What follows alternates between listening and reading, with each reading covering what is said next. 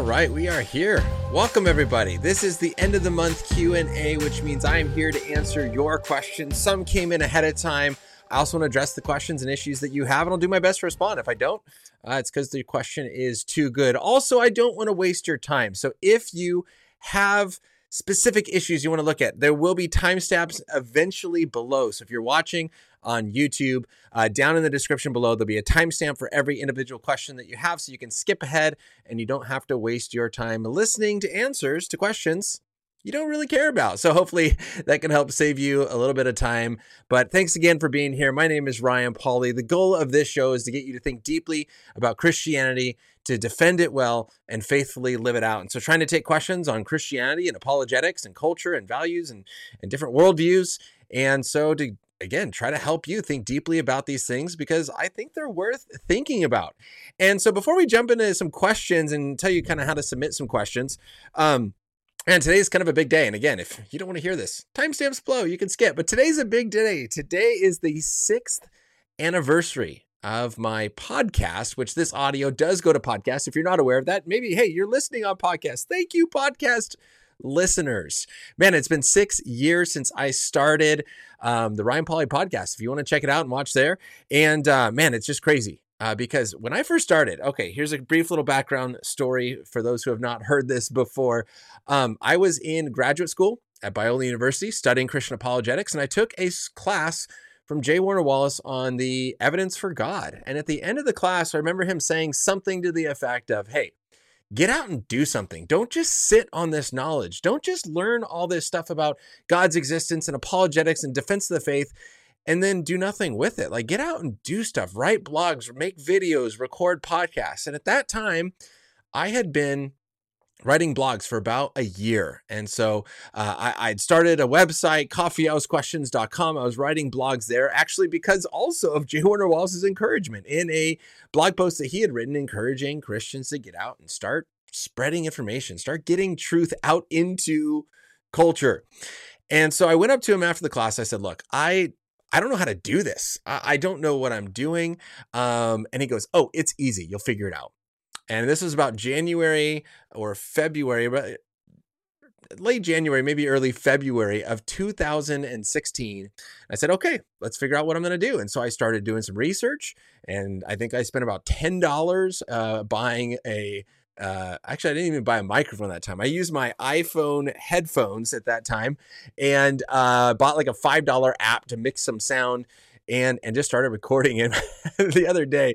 You can find all this on SoundCloud if you want. Just go Ryan Pauly podcast on SoundCloud. But the other day I went back, I listened uh, to part of the first couple podcasts I ever produced, and well, let's just say um, I'm glad in the last six years I've learned a few things.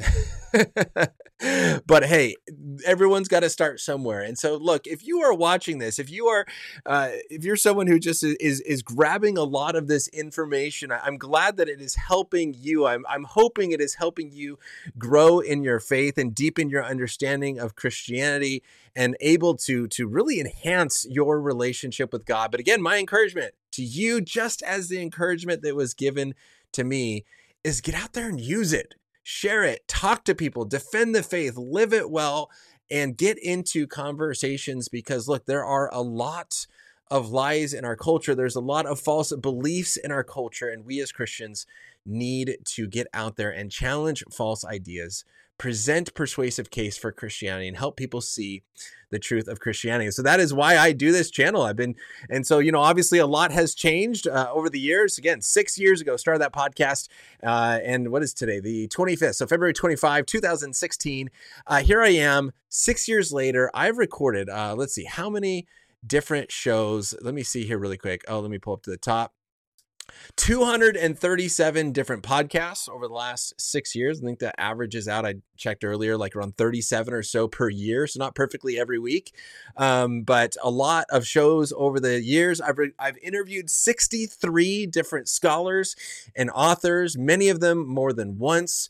And so there's probably over 100 different interviews uh, that I have done with just brilliant people trying to again to introduce you to a lot of ministries and people and books and ideas that people have.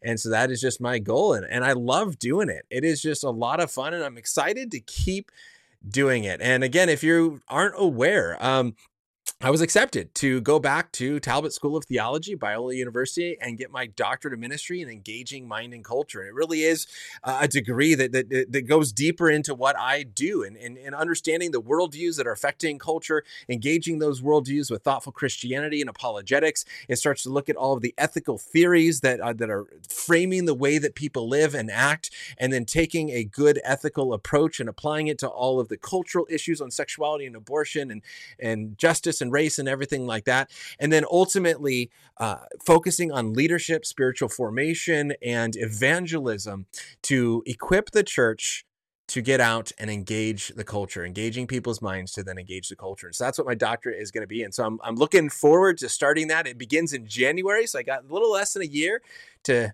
continue to figure out how to be a dad and to live that life before going back to school for that degree and but again just so excited to continue to dig deeper into it and then everything that I learned, uh, just sharing with you and trying to encourage you in your walk with God as well. And so um, it's been a, a, fun, exciting journey. And so, hey, it's a celebration day. And so I'm happy to be here with you on this day. Also, quick little update before we jump into the questions is um, man, I've been doing a lot of speaking events uh, lately.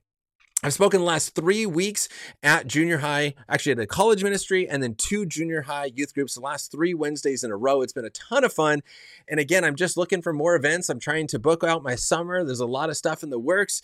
And so if you are a church, a camp, a, a, a school, uh, someone who is interested in having me come out to your event, there's a lot of information you can find at my website.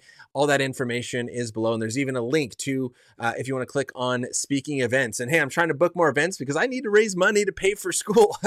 I got to make my first tuition payment at the end of this year. And so I'm trying to book some more events so I can uh, get that first tuition payment done. So with that, we're going to jump into the questions again. Uh, multiple ways that you can send it in. You can send it in ahead of time um, through social media and um and and through twitter through uh, instagram through facebook you can contact me send me your questions and i'll add them to the list to address the next time i go live. You can put them in the live chat as i see a few are here already. Um some of these i might have some thoughts on. We're going to get to the lamb's book i think in in the end. Um but we uh i'll do my best to address your questions there. Uh, or again you can call into the show. Uh, not many people take me up on this one but this is a, a call in show if you want. You can text your name and your question to 714 989 6927. That is a Google Voice number. I'll get the text. I'll be able to send you a link to then join the show and add your um, your information. And Slam, if you want me to come to Indiana, invite me have a church or whatever it is that you're connected with, invite me there. I'd love to head out to Indiana uh, this summer. I man, we, uh, my wife and I are looking at the possibility of going. We'll be in Utah on a Maven trip. Uh, we're going to hopefully Colorado and also to Florida, and so we'll be making our rounds this summer, speaking at different uh, youth retreats and camps and whatnot. And so we're really looking forward to that. So, uh, within, I have a few questions that came in. Actually, a lot of questions. The junior high ministry sent me uh, about 20 or so questions that they had. And so I, I'm going to be addressing some of those here, as well as other questions that came in on Instagram as well as your live questions that come in. So we're going to jump in uh, to the first one, and it is this What are the most compelling reasons for God's existence? Now, Man, this question is a really tough, difficult question because everyone is going to find something different compelling. Right? Everyone's going to find a different reason compelling. And so, what I love is to really have a wide arsenal, so to speak, to have a lot of different arguments and evidences for God uh, to present. Because, look, some people are going to find the argument uh, from the beginning of the universe, the cosmological argument, compelling. Uh, others don't. Some see the fine tuning argument very compelling. Others don't. Some see the moral argument compelling. Others don't. And so, um, this is a difficult thing to answer because what is compelling is going to change from person to person. And so I can tell you what has been compelling for me. And a lot of these I've discussed on the show before and going in more in depth. And just to give you a little bit of heads up in a very hopefully the next we'll see uh, if i'm ready for it but the next live stream that i do by myself is actually going to be responding to a video where i talk about some reasons for god's existence and i actually just present like 10 off the top of my head and i said okay now if people are going to reject God's existence, are they rejecting it because they actually have defeaters to these 10 arguments? Or is it because they actually, um, they, uh, they, they just don't want it to be true, right? They have other reasons. They have volitional reasons, or they have, uh, um, you know, uh, uh, emotional reasons against it. And I said, look, if there are defeaters to these 10 different arguments, I, I would love to hear it. And so an atheist actually, uh, I assume, a skeptic, um, uh, submitted defeaters or at least his thoughts on all 10 of those arguments. And so in the next video, I want to then give a response to that and, and to work through um, the arguments that he has given, or at least the the the, the defeaters, the, the the reasons against what I presented uh, in that video. And so that is going to be a soon upcoming video. And so um, this is going to be changed, like I said, from person to person. And um, and so what are we going to talk about? Well, for me, uh, it comes down to a few. I think the argument from consciousness is a, an extremely compelling reason for God's existence. I think that when you look at a, a, secular naturalistic worldview, you have a lot of naturalists that, that say that if naturalism is true, then often things like determinism are true, that, that you do not have free will, that, that all of our actions are determined by previous uh, actions that everything is just chemicals in our brain. And and so everything that we experience is a chemical reaction. Uh, you have sam harris saying things like you have no free will uh, if he, he, has a video with um, um, uh, who's the uh, Joe Rogan, uh, where he says, "Look, if you if you look at your two hands and you say, I'm going to choose which one you want to lift," and he goes, oh, "I think I'm going to raise my right hand," and you raise your right hand, he goes, "You didn't pick that." He goes, "You had previous brain states that caused you to pick that," and so everything is determined action based on brain states uh, before. You have people like Daniel Dennett saying consciousness is an illusion. It's your brain playing tricks on you. There's a big think video on YouTube where he says, you know, it's like magic, uh, but it's not like magic magic. It's it's stage magic. It's it's just a bunch of tricks. And so uh, to me, man, this is this is very interesting when um, this is what is often presented as what is true if naturalism is true. And so I think that there are not good reasons, there are not compelling reasons to explain how we have this thing called consciousness, how consciousness arises from simply uh, this material state. And the fact that we are conscious beings, the fact that we can know things, the fact that we have logic and reasoning capabilities points to a logical, reasonable God who gave us these capabilities. And so I think that the existence of the soul is a good argument. Um, by God and uh, the fact that we have a soul. And I think there are good arguments for the soul. And I have videos on this with JP Moreland and others um, where you, you look at this. And again, there are, uh, as you know, the arguments are flawed, as, as Slamarian puts right there in the live chat. Um, people will use neuroscience and different things to try to disprove the existence of the soul. And so I also have an interview on neuroscience in the soul by Dr. Mihretu Guta, uh, where he came on and we talked about how do how does neuroscience relate to or disprove the soul. And he we talked about all these objections and showing that look, these evidences that are presented are not um, they're not they don't go through. Uh, they don't actually defeat the arguments for the existence of the soul that we do see. And so, um, anyways, I, I you, you, can look at these and you can look at more uh, of these different art um, evidences that are often presented. And so I think this is to me an extremely compelling reason for God's existence. Let me just go over one more really quickly. I think the argument for morality, I think, is huge. I, I, covered this in my class today, actually, as we talked about objective and subjective truth. And, and I asked my students this question. I asked my students today, can we claim religious knowledge in the same way that we claim scientific and historical knowledge? Can we claim religious knowledge in the same way that we claim scientific and historical knowledge. And I had a student say, well, yeah, I, I think so. If if we can present evidence and reasons to support our religious truth claim, just like you can present evidence and reasons to support your scientific or historical truth claim, then you can say that you know it, just like you know a scientific truth, you can know a religious truth. Now, I pushed back a little bit and I said, but can you present similar evidence as these other truth claims?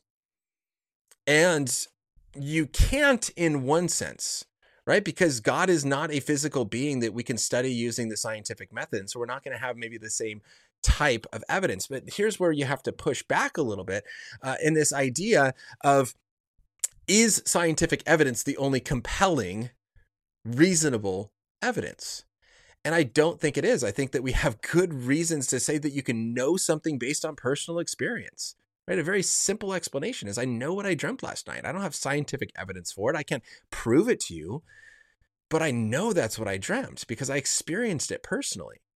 And I think there's another point. Uh, one of my students said, you know, I think it, it, actually the same student said, well, yeah, there are reasons, but it, they may not be as compelling because they're maybe not as obvious.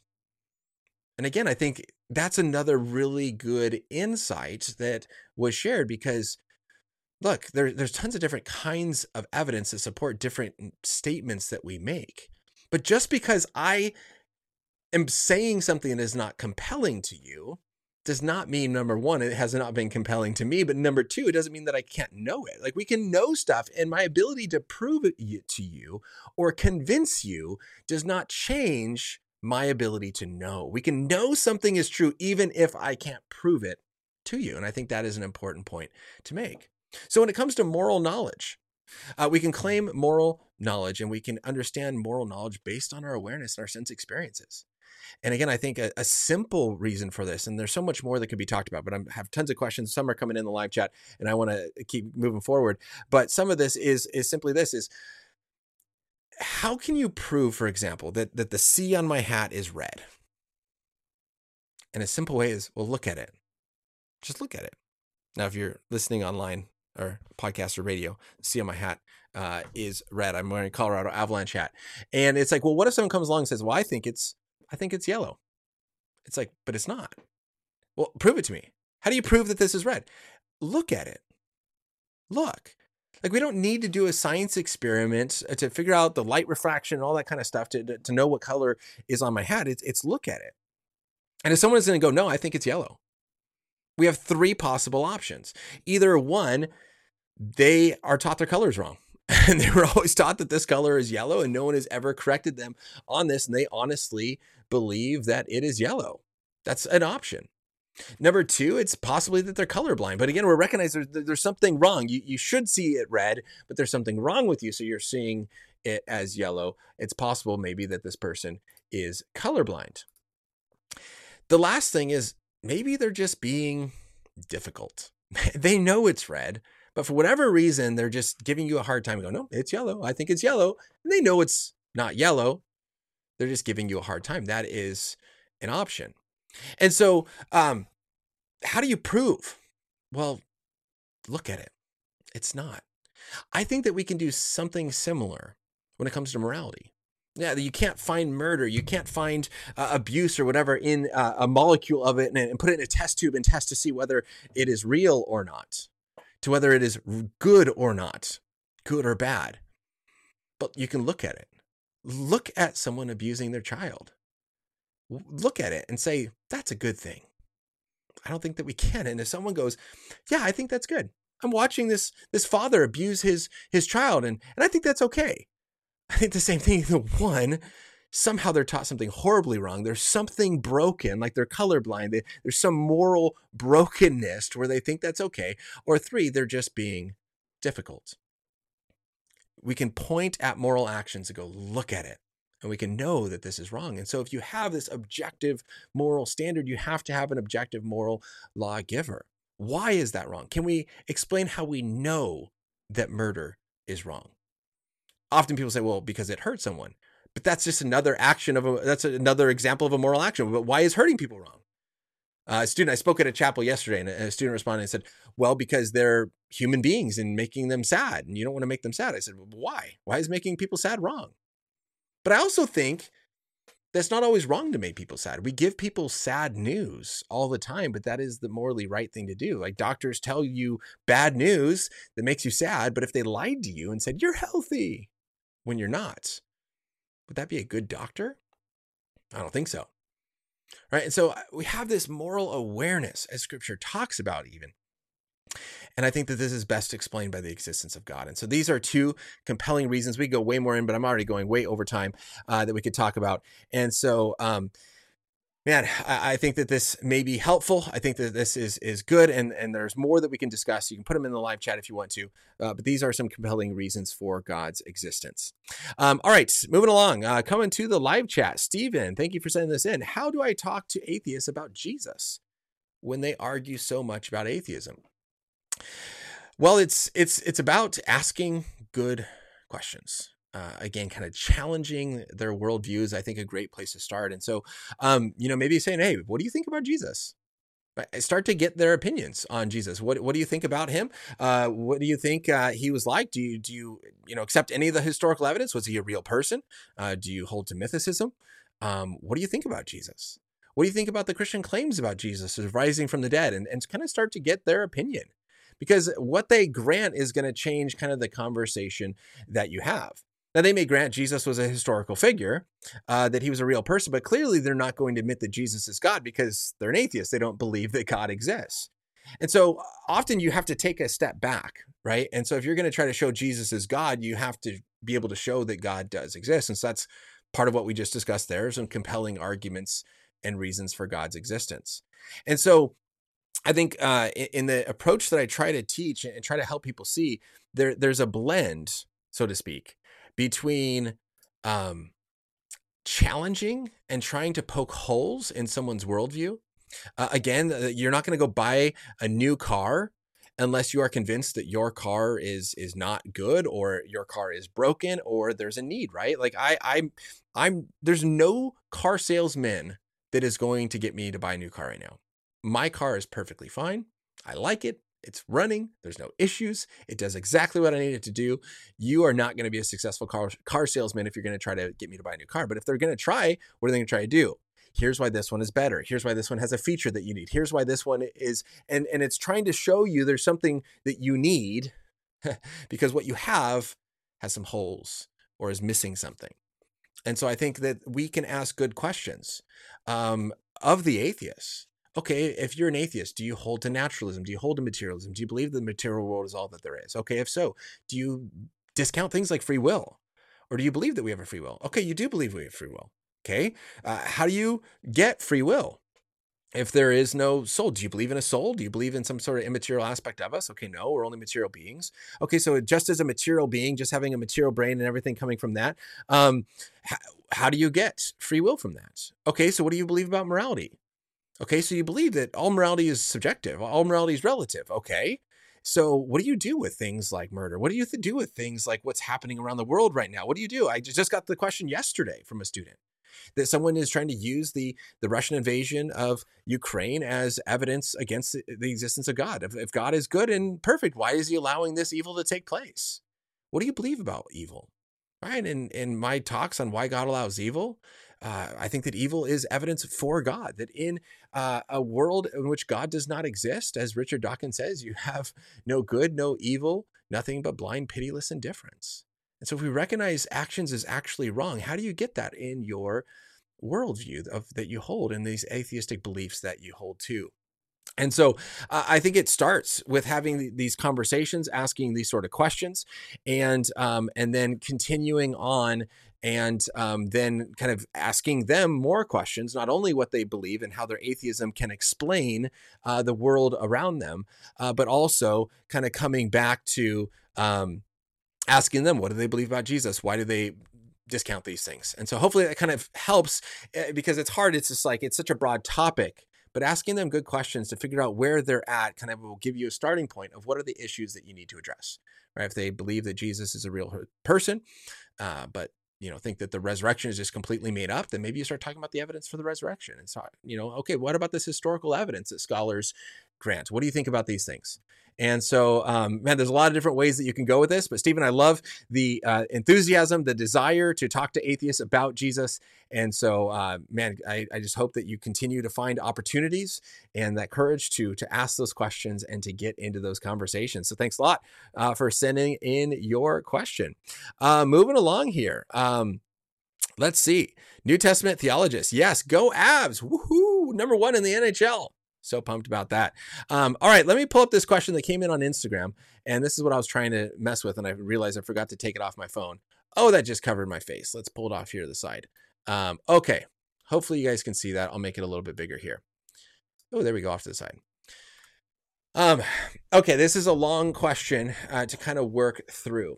Uh, it says, Hi, I have a question about God's justice and mercy. How can God be just if he just forgives every sin a person has done, especially if it results in someone else's pain. Okay, so so starting off, um, God doesn't just forgive it, right? We have to recognize, and we can't uh, divorce this question from a conversation about the cross, right? God is not just sitting back and okay, yeah, I forgive you, no big deal. Right, we have to recognize that the heart of Christianity is that Jesus paid the price. It was Jesus Christ's death on the cross, Him taking on the punishment of our sins. Um, that is why, excuse me, we are able to be forgiven. And so uh, He isn't just sitting back. Um, forgiving, uh, it is Jesus taking the punishment for us. And so either we are going to be pu- punished uh, for the sins of that we have committed, as we'll talk about here in a little bit, or um, Jesus takes on the punishment. It's one of those two options. Uh, there is no middle ground there. And so he says, uh, continuing on, just like the person uh, hanging next to Jesus was forgiven, he still gets punished. Yeah. And so we have to also recognize a couple things is that there is an earthly punishment, right? Just because Jesus forgives sins does not mean that we step back and say, okay, well then murderer, go free because Jesus has forgiven you. We are called to in scripture to to to punish evil and to protect good. Uh, this is one of the roles of the government. And so we can say, look, I forgive you and God forgives you, but you still need to pay for what you've done as far as is this earthly consequence. And so, yes, the thief on the cross, it wasn't as like as soon as Jesus forgave him, they took him off the cross. They're like, okay, you're forgiven. No more sense in crucifying you. No, he got crucified. There's an earthly punishment for what he did, but there is not the eternal punishment because he was forgiven by Jesus. And so he was hanging on the cross. Jesus did forgive him. Uh, and Jesus took the punishment of his sins so that he could have everlasting life with Christ. And that's why Christ says, Surely today you will be with me in paradise. It says, the Bible says, continuing on in the question, the Bible says there will be final judgment. What is that about if every Christian was forgiven and viewed as no sin? So the final judgment is where every person stands before God and is judged. And we'll get here in a little bit because there's a question that came in on, on where do babies go. Uh, maybe I can actually just bring that up here really quick. Let's let's jump ahead in this. Oh no, I'm out of order. So let's see. Let me pull this up here in Revelation 20. Let me come over to my Bible here. Boom, there we go. In Revelation 20, verse 12. All right, so here it says uh, the great white throne of judgment. So Revelation 20, verse 11, starting verse 11 says, And then I saw a great white throne, and to him who was seated on it from his presence, earth and sky fled away, and no place was found for them. And I saw the dead, great and small, standing before the throne, and the books were opened.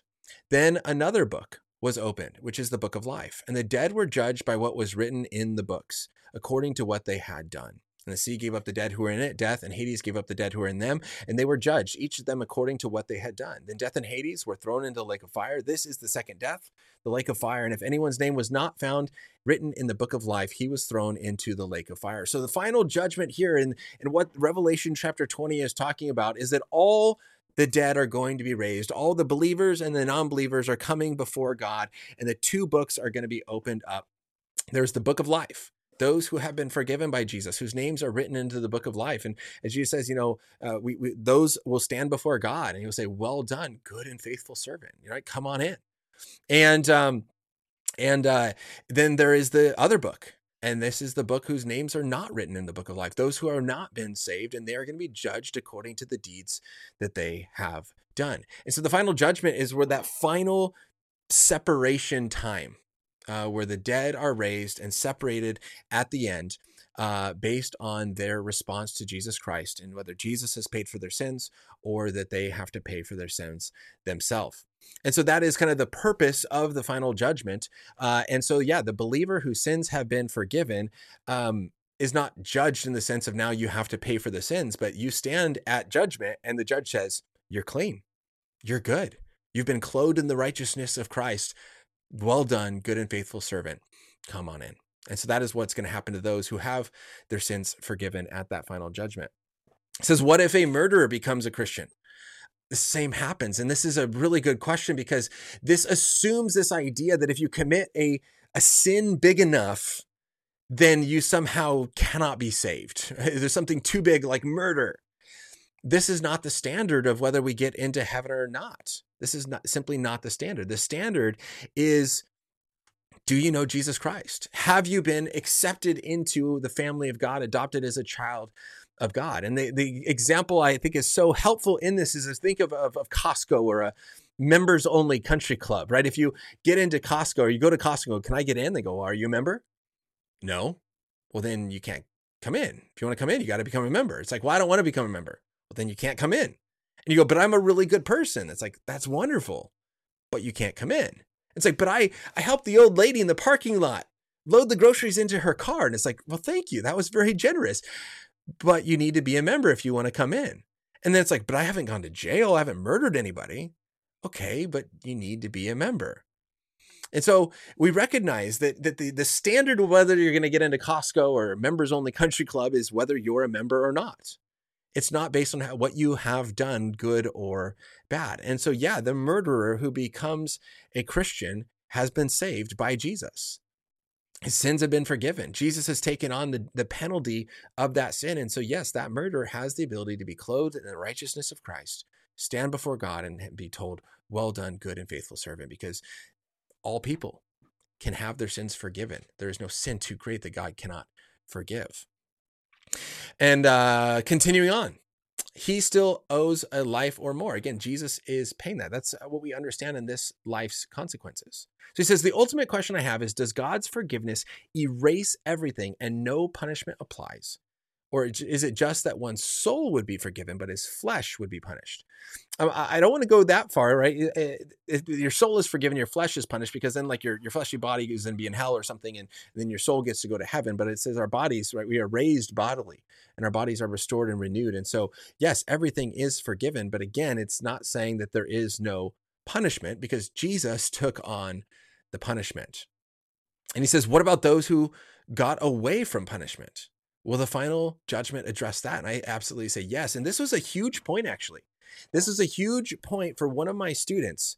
Um, who who after hearing all the arguments and evidence talk about talk about persuasive or, or um, what was it uh, reasonable uh, arguments for God's existence or compelling reasons to believe in God. One of the student I taught years ago, the compelling reason for this student was that true justice is accomplished in Christianity that there is not going to be anyone who gets away with evil, right? And we recognize that's one of the big complaints that people have about this life is that man, how why do bad things happen to good people in the same way why do good things happen to bad people? Why is it that there are people who are so good and faithful and love God and serve him and have bad things happen at the same time? Why are these evil, wicked people often why do they prosper? And look, if Christianity is not true, if there is no afterlife, there is no fairness. There is no final justice. You can murder, get away with it, and live the rest of your life happy and die, and you will never face the consequences. Right? It is Christianity. It is the, the, the biblical story of, of, of heaven and hell and the death of Jesus that says, look, you're not going to get away with it. Ultimately, you will be judged this life is not the only life that we have. And so, absolutely, final judgment does address the person who did wrong and was never caught in this life. True justice, the thing that we all desire, is actually possible and does happen in Christianity. It's not in something like an atheistic, naturalistic worldview. So, again, I think that's another compelling reason for some people to go, wow, I desire justice. And the Christian worldview actually makes sense of this justice. So, last question here in, in what came in in this long Instagram question it says, okay, so if so, should Christians be afraid of the final judgment? And the answer is no. We have no reason to be afraid. For those who are in Christ, we have life in his name, and we will stand before him again and hear, well done, good and faithful servant. And so, there is not a need to be fearful for that final judgment because there's over and over and over in scripture it talks about the confidence that we can have in our salvation that we can know that we are saved that Jesus holds us in his hand and those that the father has given him he will not let go of and so i think we do not have to be afraid or fearful that maybe we live this life and and are a christian and get the wrong news at judgment and all of a sudden, oh no, you are have to pay for your sins. Um, they weren't covered. That is not a fear that we should have. You know, and it reminds me of another question that was asked me at a junior high Q&A that I did 2 weeks ago. And a student said, you know, what if what about the person who who lives a good life and er, and and wants to know God and wants to follow God and and and desires that relationship with God and and and reads their Bible and goes to church and prays and and does all that and then dies and finds out they're going to hell. what about that person? And my response was, I don't think that that person exists. right? Everything that you have described is the example or is the description of a regenerate believer, someone who trusts in Jesus Christ as Lord and Savior. That's not going to happen. There's not going to be the person who desires the relationship, once the relationship is in the relationship, is doing the things that the relationship includes of, of, of reading scripture and being with God and praying and communing with Him, and then all of a sudden is not saved. I don't think that that person is there, and therefore we don't have to be fearful of that judgment. Um, all right, let's continue on. Uh, awesome questions coming in in the live chat. Thanks for sending these in. Uh, New Testament theologists. Let's see uh, how we can do this one. Um, oh no, my thing just covered that. That's really annoying. Okay, let me put that over there. Given the historical reality of the resurrection of Jesus, what theological importance do we place on the fact that the woman witnesses, especially for the present day? So I think what you're talking about here is um, how important is it that the fact that the women were the ones who witnessed or the first to see the risen Jesus, and how important is that for today? It sounds like what you're saying. Um, I don't. I maybe I'm misunderstanding this question. I sorry if I am, and you can comment there uh, below if I am.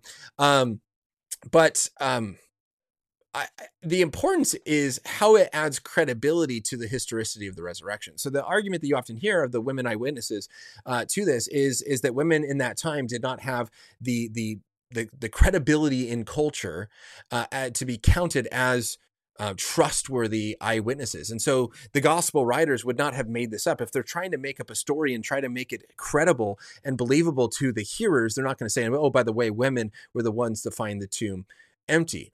Uh, that's not going to hold the weight that they would want it to if they're just making it up. And so the fact that the disciples are are saying it was women who discovered this uh, is a good reason to believe they're not simply just making it up because this is not something that someone was simply just make up.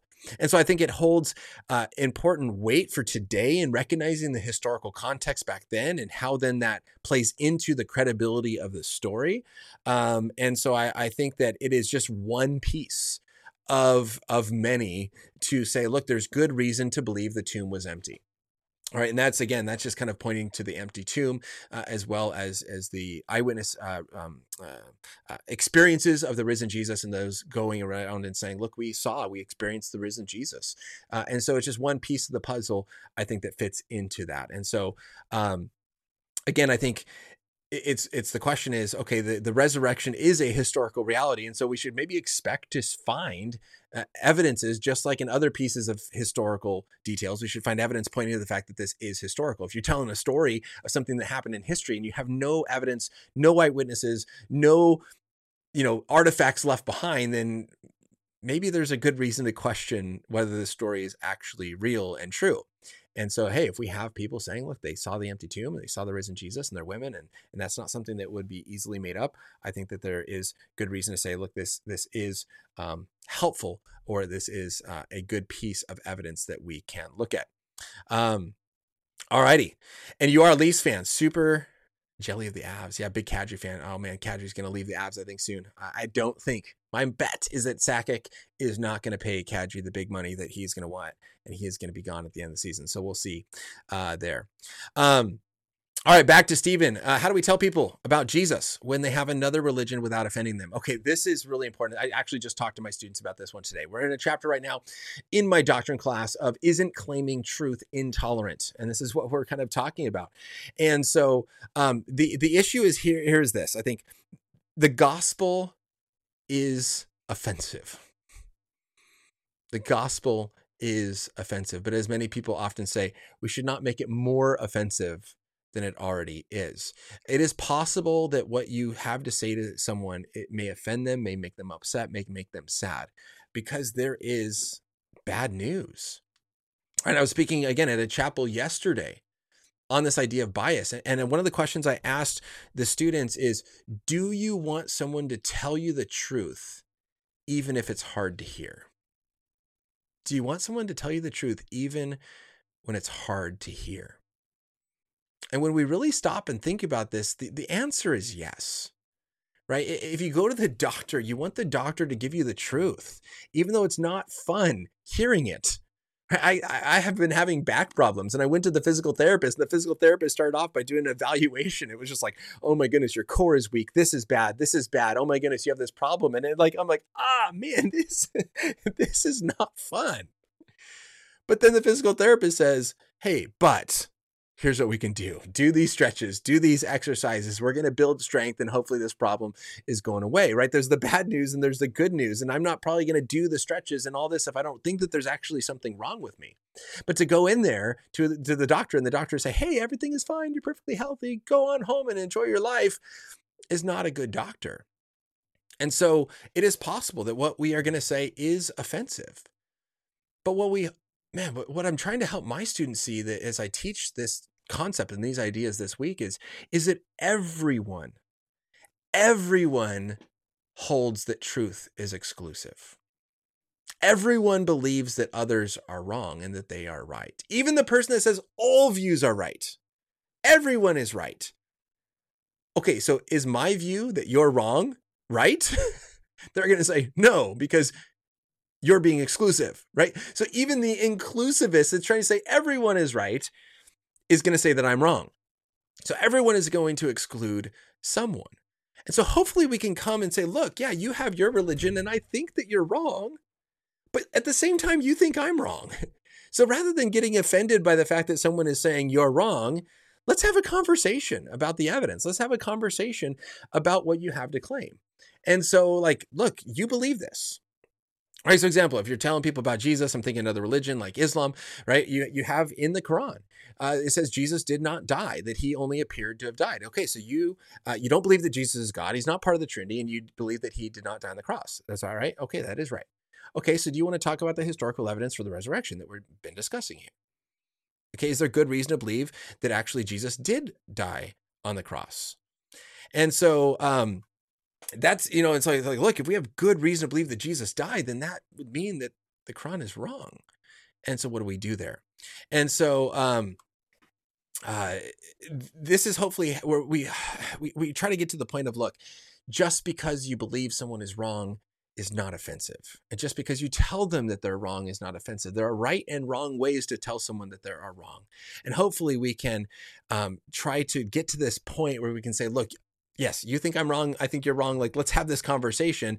Uh, but we're going to respect each other in that. And hopefully, in that, not find ourselves uh, as offensive. But sometimes there's more groundwork that needs to be laid in order to have those types of conversations. Um, so, hopefully, that helps uh, as we continue working through these questions. Um, all right, let me uh, come through the live chat. Man, there's a lot of action going on here. I don't know if there's others questions. I don't think so. Let's uh, go back to what my students uh, sent in. Um, all right, here's a big one. A big, big question. What does the Bible communicate about sexuality? Uh, man, this this is uh, uh we got to look at a few different verses here um, because I think this is so so important. Um, the first place I want to go with you guys is to Matthew chapter 19. Right? I think this is a good place because uh, a claim is often made Jesus never said anything about uh, sexuality, homosexuality, sex before marriage, these kind of things. Um, and and for one, that that's not really true. Um, and so we have to look at it in this way. Uh, Tim Barnett from Red Pen Logic did, did a great video uh, responding to this this argument that Jesus never said anything about uh, abortion or, or, homosexuality and whatnot. Um, but we have to recognize is that the Bible is God's word, and so we, we should not just look at the red letters and the words of Jesus, uh, but other places. But here in Matthew chapter 19, right, Jesus is being asked about divorce, starting in verse three, and it says, you know, is it lawful for uh, to divorce one's wife for any cause? And Jesus answers, it says, Have you not read that he who created them from the beginning made them male and female? And so therefore man shall leave his father and his mother, hold fast to his wife, and the two shall become one flesh. So they are no longer two, but one flesh. Therefore, what God has joined together, let not man separate. And so here we have Jesus, um, you know, and, and, I think an important question to ask when it comes to this verse in Matthew chapter 19 is why did Jesus include what he included in verse 4? Right? Why did he say, therefore, have you not read, he who created them from the beginning made them male and female? Like that's kind of irrelevant when it, when talking about divorce. All he needs is what he says in verse 5, therefore man shall leave his father and his mother and hold fast to his wife, and the two shall become one flesh. Why what he includes in verse 4? Right? And again, I think what he is happening here is that Jesus goes on and he's quoting back to Genesis, right? If you're not aware, this is coming from Genesis. And he's not only agreeing with the creation of male and female in Genesis, which is another question that's in my list, a long list that students sent in on, you know, our Adam and Eve historical people. And I think that this is what Jesus is, is hinting here and suggesting that they are. But also, he's saying, look, God is doing this. The Old Testament is reliable and also here is the the the framework. Here is the the kind of the the the proper way in which things happen. We also see later on in ephesians chapter 5 paul quotes back to genesis as well. And he says look marriage is like christ and the church where he he he discusses and he, and he goes into um in ephesians chapter 5 and we'll pull that one up here. Let me ephesians so you can see it not just me right? In Ephesians chapter 5, at the very end of this chapter, right? He says, Therefore, verse 31, man shall leave his father and his mother, hold fast to his wife, and the two shall become one flesh. This mystery is profound. I'm saying that it refers to Christ and the church. So, Christ as the groom and the church as his bride is referenced uh, all the way back. And Paul's again going back to the Genesis account. And it says, Not only did God create them male and female, as Jesus talks about, but then also, a man shall leave his father and mother, hold fast to his wife, and the two shall become one flesh. And so we have Jesus and Paul both going back to the creation account saying, look, this is the created norm. Right? This is the prototype that God is putting in place. And one thing I ask my students when we covered this in, in a class is like, can you imagine like God saying this to Adam? Like, all right, Adam, you know, uh, you know, I created male and female, and therefore what man has joined together, uh, or the man shall leave his father and mother, hold fast to his wife, and the two shall become uh, one flesh and um and it's like why are you telling that to adam? He doesn't he's like wait i'm supposed to leave my father and mother? Who's i don't have a father and mother. But what god is doing here is establishing a prototype of how the family should function and, and what marriage looks like. And so Jesus is saying, look, because this is a created thing and God is bringing these people together, this is what marriage looks like. This is the, the union that is happening. They become one flesh, this one flesh sexual union, one flesh in all things in the whole area of their life this has implications on sexuality. And I think the application can look like, you know, uh, Jesus never talked about, you know, don't hit people over the head with guns. Jesus never talked about, um, you know, uh, uh, you know, other issues as well. Let's just put it, leave it at that. Cheating on tests, but he talked about honesty. He talked about love your neighbor as yourself. And so, th- even if he did not directly address a very specific issue, that issue is encompassed in what he discusses here of what marriage and sexuality should look like in the God's created, designed order. And so we can look back and say, okay, this is what he, he is talking about. And Jesus is looking at here in Matthew chapter 19, creating this framework uh, for what to think about. Now, what we also see, and I think is important, is I let me pull the Bible up here again. And I think I saw the live chat here of of um, and I think this again is is is hugely pointing to the gendered aspect of marriage as well uh, of of leaving your father and mother of a man holding fast to his wife of, of christ and the church being the groom and the bride. I think that there's a lot of gender at play here in this but we also see in romans chapter 1 what does the bible have to say about sexuality? And it says um, verse 26 for this reason god gave them up to dishonorable passions. For the women exchanged natural relations for those contrary to nature and the men likewise gave up natural relations with women and were consumed with passions for one another men committing shameless acts with men and receiving in themselves the due penalty for their error. Now, again some argue with this and say oh no no no no this is natural to the person but that's not what the scripture says. It's saying that they gave up natural relations for those contrary to nature not what was natural to them um, but what is contrary to nature right? Again, going back to the designed order. You're designed to function in a certain way. Biology points to this. Men and women are made to fit together. This is this is basic biology. That's when men, men and women come together. It's the completion of the reproductive system. This is the natural thing that is designed to happen. And when we go against that, we're going against design. And I, and again, I, I like to use the example with my students of um of a cell phone, right? Of of how am I supposed to use this phone? Well, you have to first understand what was it designed to do. Right? If I'm going to know what a good use of this phone is, I have to know what it was designed to do. If it was designed to make calls and send texts and do all the stuff that we do on it, then that using it for that purpose is a good use. But if I'm going to use it as a rock to skip rocks, or I'm going to use it as a hammer to bash in a nail, or I'm going to use it as a cup holder for my hot coffee, um, I'm going to cause damage. It was not designed to do those things. And so those would be wrong uses for it. And so I think Paul is making this argument here again. We have been designed for a certain purpose. God has built us into us this natural function of how we are supposed to live, going back again to Genesis before society. This idea of no, it's all a social construction. Marriage is a social construction. Sexuality is a social construction. Gender is a social construction. No, all of these verses, Jesus, Paul in Ephesians 5, Paul in 1 Corinthians 11, Paul in Romans chapter 1, Jesus in Matthew chapter 19, all pointing back to the created order that this is something that God designed and built in.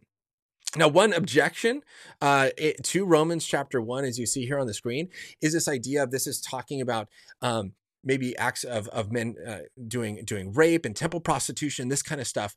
But again, I think an important aspect of this verse to point out is in verse 27, where it says, Men likewise gave up natural relations for women and were consumed with passion for one another. Right? So this is not just one man domineering or dominating another. As, as some try to suggest, but it is they are consumed with passion for one another. The passion is going both ways. And again, this is saying men not a man with a boy. And so that's another argument that's often presented is, is male and boy. And so we can look at other aspects of this, but I think the biblical account is very clear um, in this. And now let me actually let me pull up one more verse because uh, this question is also going to come up as well. Uh, First Corinthians is another popular one, chapter six.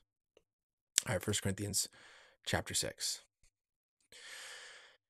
Um, again, um, did you not know that the unrighteous will not inherit the kingdom of God? Do not be deceived, neither sexually immoral, nor idolaters, nor adulterers, nor men who practice homosexuality, nor thieves, nor greedy, nor drunkards, nor revilers, nor swindlers will inherit the kingdom of God. And such were some of you. But you were washed, you were sanctified, you were justified in the name of the Lord Jesus Christ by the Spirit of our God. And so, um, again, recognizing here a couple things. Now, again, you will hear online oh well the context of this right is writing to the corinthian church and, and in roman culture there was all this abuse and there was uh, inappropriate relationships and there are men dominating boys and all this kind of stuff and so you will you'll hear and say well here's what's happening in the culture therefore this is the context that paul is speaking into but the question is this is that actually the context? Is there anything in this passage that suggests Paul has those actions in mind when writing this? And I don't think so again, there's very specific language that could have been used to talk about men eh, with boys, or there's very specific language that could be used to talk about temple prostitution or those sort of things. But it clearly just says men who practice homosexuality. But then it also says adulterers. It also says sexually immoral. Right. And so, again, it's not singling out this one action. And so, what does the Bible have to say about uh, sexuality? I think that uh, I love the way that Christopher Yuan puts it best and what he calls holy sexuality and holy sexuality is chastity and singleness and faithfulness in marriage. And then, as the Bible defines marriage, as one man and one woman becoming one flesh for one lifetime. And that is what the Bible communicates about sexuality. Now we can jump into that and say, okay, but what about, you know, premarital sex? Where does the Bible have to talk about premarital sex? And um, let me figure out where's, oh no, where did it go? I had one verse to pull up here and now I can't find it. Oh no. There we go. Um Hebrews. Let's go to Hebrews. Hebrews 13.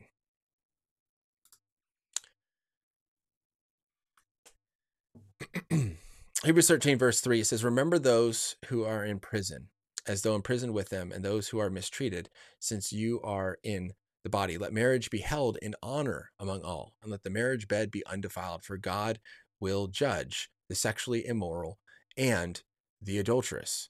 Notice again, I think that there's there's a separation here, uh, talking about the sexually immoral and the adulteress, right? And so if if it's you know only talking about you know outside of marriage, well then what is that sexual morality?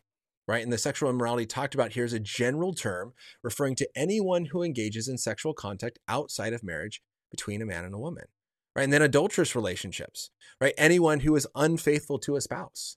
And so we can look at this as one example um, of what the Bible has to say about premarital sex and, and this idea of the, the, the covenant relationship being this special thing and Hebrew talking about uh, Hebrews here talking about uh, hold it in honor. Let it be undefiled. And there, guys, there's just practical benefits of this. And, and one of the things that I recently covered with my high school class is, is this idea of look, the uh, studies show that the more someone is sexually promiscuous before getting married, the more likely they are going to be unfaithful in marriage. Now, it's not a guarantee. It's not saying if you have sex before you get married, you're going to cheat or whatever, but it's more likely. And and often I think one of the big reasons is is stemming from this idea of comparison that you get into marriage and, and, and you start to compare and it's well man so and so was better or I you know and there's all of a sudden this comparison game happens where you're not fully satisfied.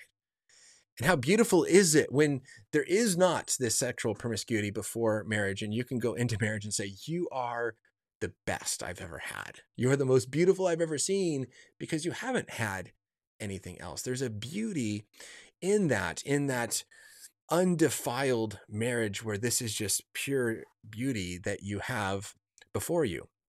Now, lastly, uh, here in this question, we can look, and there's tons of other verses we could go to.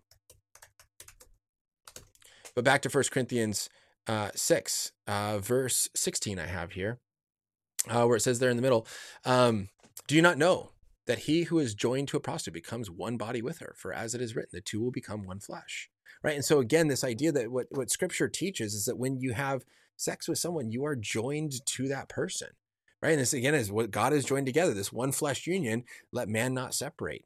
And so this idea of of this should happen once. This is what Scripture is calling us to, and so um, you're joining yourself with someone that then you are not promising to. And, and I love actually how Sean McDowell puts this, and, and you can find my interview with him, and, and we kind of go over this in the interview on on his book um, chasing love. But he's making an argument for uh, against premarital sex, uh, but without using scripture. And, and his argument is uh, it, it's wrong to have sex before marriage because it's wrong to lie. And he goes through this argument of, of, that we can lie with our words, but we can also lie with our body. And, our bodies, um, when we do stuff, it, it, it, says something, right? And you can work through it. What does a high five say? What does a handshake communicate? What does a thumbs up communicate? What does a wink communicate? Right. And all these things we recognize have, uh, they communicate something. Right. So imagine doing a business deal with someone. And at the end of the deal, they say, Hey, do we have a deal? And you don't say anything, but all you do is put out your hand and you shake their hand and walk away. What are you communicating to them? You're communicating we have a deal.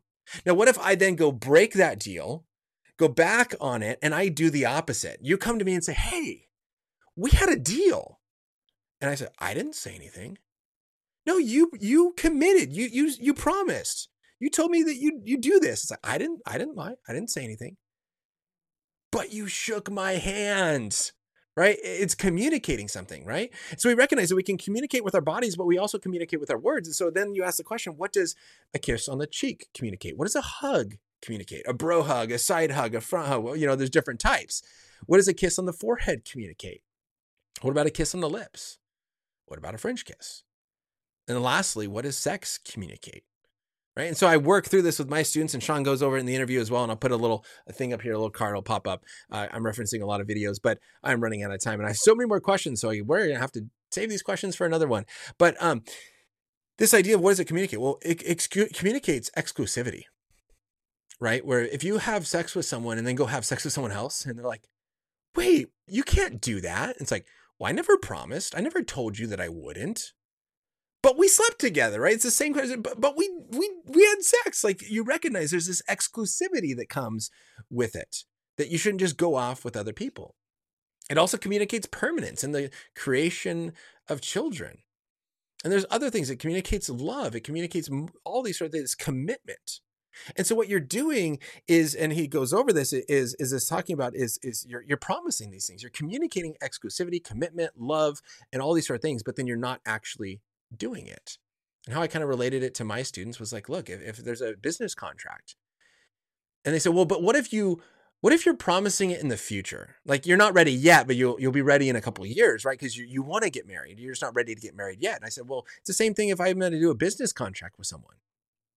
You don't sign the contract and shake hands if you're not ready to fulfill the obligations of the contract. If the contract says oh, you need to do X, Y, and Z, but it's like, well, but I'm not ready yet. I'll be ready in two years. Well, then sign the contract in two years. Shake the hand in two years, not when you're not ready. And so to promise all these things uh, before um, you're ready to do it, uh, I think can be an argument that you are lying.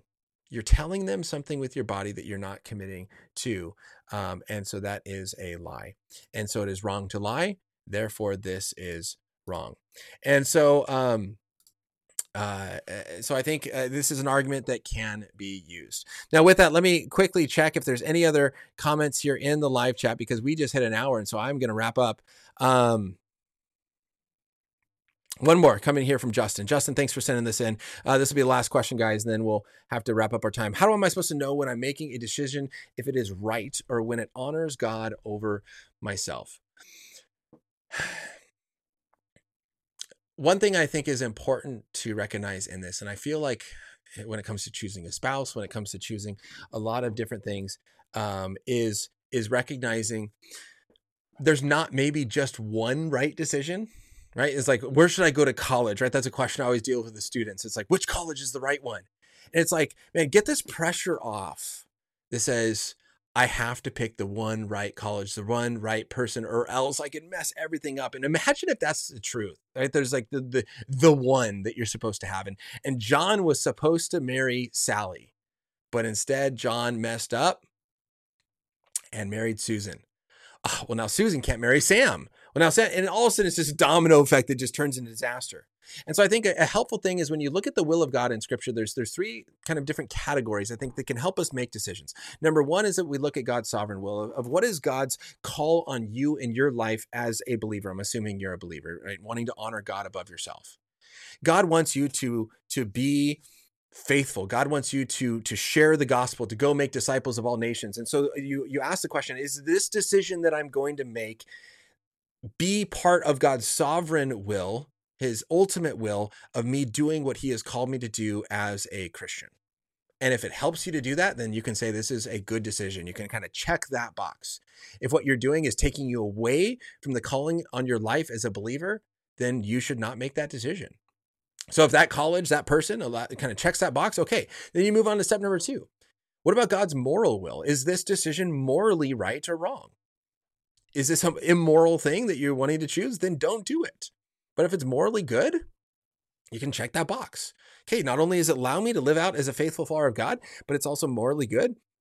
Third box, do you want to do it? This is now where your personal opinion comes in. Is this something you even want to do? If you don't, then don't do it. But I think that if you can check all three boxes, that if this decision that is before me is honoring to God and allowing me to do what He has called me to do as a believer, as an ambassador of Christ, if it is a morally good thing and I also want to do it, then I then make that decision. And so I think that kind of if you look at it like a Venn diagram, right, where all three bubbles overlap, any person or college or school or decision that falls in that center area where all three of those things overlap I think can be a good decision and say it's right. And I think we look at this right with with um, you know when the apostles were choosing a new disciple after the the resurrection of Jesus, right? They found two qualified people, right? And then they just draw straws, right? They cast lots. It's like, okay, well, we we we've done all the work. Both of these people make sense. Now it just becomes a flip of the coin, right? And I've heard one Christian say same thing. Like you you have two colleges and and oh, they check every box and they're equal in every way. Flip a coin, right? And it's going to be a good decision. And so, again, I think this can help you say, look, I want to honor God. Again, it's not just what do I want to do? That, that, that third box and just say, all right, whatever I want to do, I'm going to do. But you're honoring God by saying, look, God, I want to do something that that that follows what you have called me to do and being a moral person and being uh, your disciple and having you as Lord of my life. And I think that that is a way that we can make that decision. So with that, I have another 50, no, maybe not 50. 12 questions that came in, uh, but we will not be able to get to. Um, but I just want to thank you guys. Uh, it's always more fun answering your questions that you send in, in the live chat. So thank you for sending those in. I appreciate it. Um, again, one of the next upcoming videos that's going to be coming out is my response to the skeptical kind of objections to every one of my points and the 10 different arguments I made for the truth of Christianity and the existence of God. I'm going to be discussing all of those 10 points. So if you want to make sure you catch that video, make sure you subscribe uh, and uh, catch that one that's going to come out here probably soon next week. There's other interviews that are in the works and um, another Q&A at the end of next month, but maybe I'll have to do one sooner because I got a ton more questions that came in. So maybe we'll have a sooner Q&A if you also want to see that as well. And as always, if you, um, hey, thanks, Lab. I try to give so many analogies. I feel like that's the best way that students work and, and they understand. And so I try to find an analogy that's relevant for everything and and so uh, i'm glad it, it, it, that you enjoy that. Sometimes i tell i think too many stories and too many analogies. But anyways man guys there are a ton of other videos on the channel that you can check out as well if you just found me on this one and you found this interesting. There are a lot of others that help you understand and think deeply about christianity defend it well and faithfully live it out. Again if you want to support you can do so in many ways. Pray for me. Invite me to your event. Um, help me pay for that college next next year and maybe make a financial contribution if you want to support in that way. If you found something valuable here and you want to give back, there are many different ways to do that. So all the information you can find is down below. Uh, you can check out my website for more information as well. All the videos that are going to pop up over here, suggestions that may be helpful to you as well. And as always, guys, I love being here. Continue to think deeply about God and Christianity because they are worth thinking about. Thanks for making this a fun end of the month Q&A and a final, uh, I guess, celebration, six year anniversary of the podcast. Uh, I'm excited to be here all the times and man, the hours and hours I spent with you all. Some of you less, some of you a lot more have been with me for years. I appreciate it. And uh, man, let's just keep plugging away because this is fun stuff. All right, everybody, I'm going to go hang out with my son and my wife. See you all later. Have a great weekend. Bye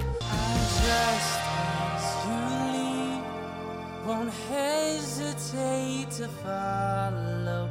Your love will guide my way.